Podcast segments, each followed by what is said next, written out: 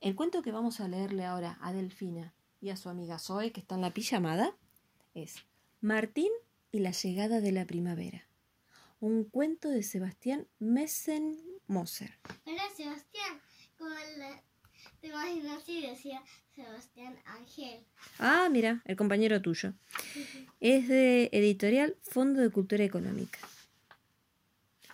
Un buen día, al despertar, Martín notó que a su alrededor todo había cambiado.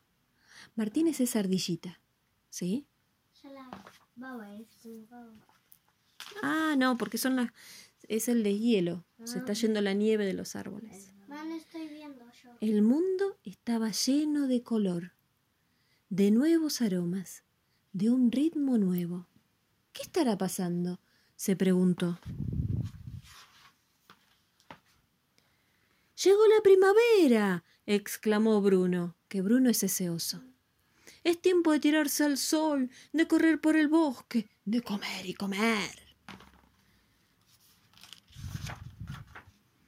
Y ahí Martín se pone tan contento que empieza a correr, lo ven corriendo por todos lados y agarrando bellotas porque ya empiezan a guardar cosas para cuando vuelva el invierno. Sí, porque, porque en el invierno comen mucho. Claro, tienen que estar llenitos. Eric, sin embargo, no tenía hambre ni ganas de tirarse al sol. Eric es erizo, que es amigo de ellos. ¿Saben qué es un erizo, chicas? Sí, sí, los que tienen pinches. Exactamente, ¿ves? Por eso tiene pegadas hojitas. Eric, sin embargo, no tenía hambre ni ganas de tirarse al sol, y mucho menos de correr. Y es que le había ocurrido algo muy temprano cuando paseaba por el estanque. A ver, ojitos de qué les parece que tiene Eric. ¿Qué le habrá pasado? A ver, Ojitos de oso. ojitos de oso. Mm, a mí me parece que es ojito de algo que le pasó en primavera a Eric. Se enamoró de una dama increíblemente hermosa.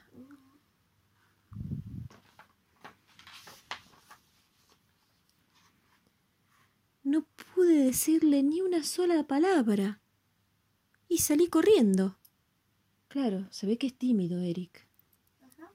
Por suerte, Martín estaba ahí para ayudarlo.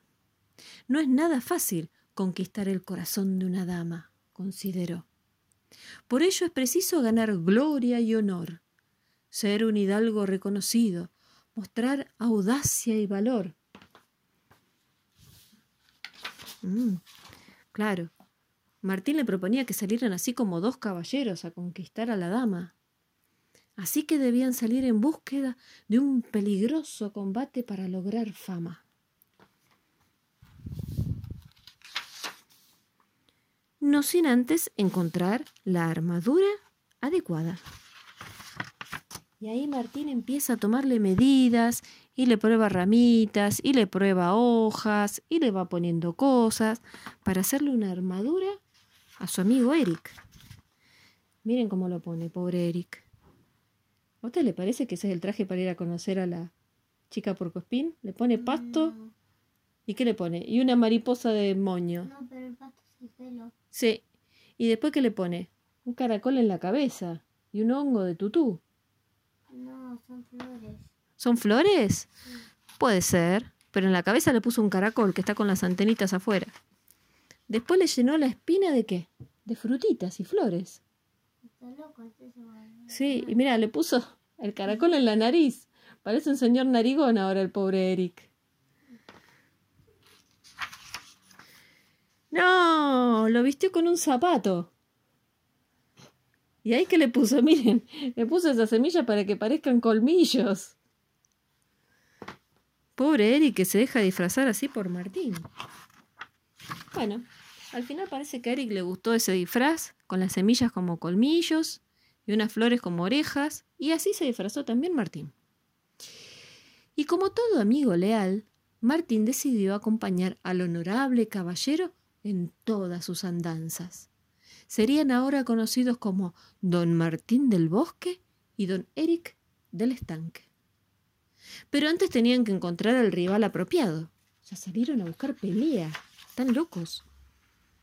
¿Ves? Ahí están buscando. Miren con las semillas como colmillos. Miren lo que parece. Son dos ridículos.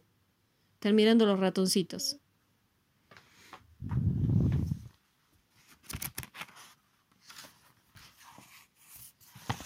Pero, ¿saltaron ahí? Para asustar a los ratoncitos. ¿Los ven, chicas?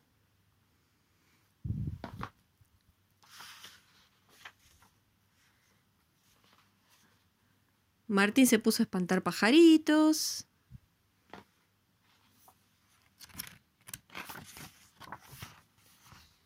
Don Martín había imaginado otro tipo de hazañas. Quizás para conquistar la gloria era necesario retar a un enemigo más fuerte, más poderoso, más terrorífico, a la criatura más peligrosa del bosque. Mientras todo esto sucedía, Bruno no había parado de comer.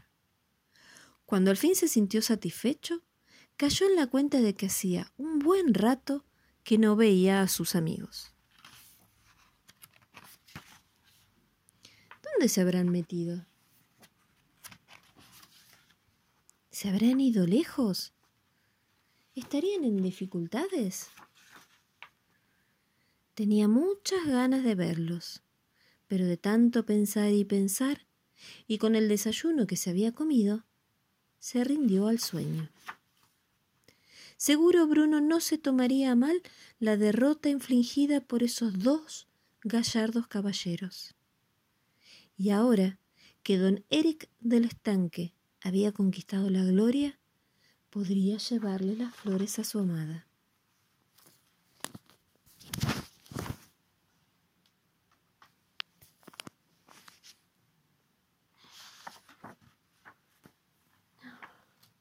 Y ahí se acerca Eric para descubrir que de quien se había enamorado era de un cepillo que estaba ahí atorado en una piedra en el estanque.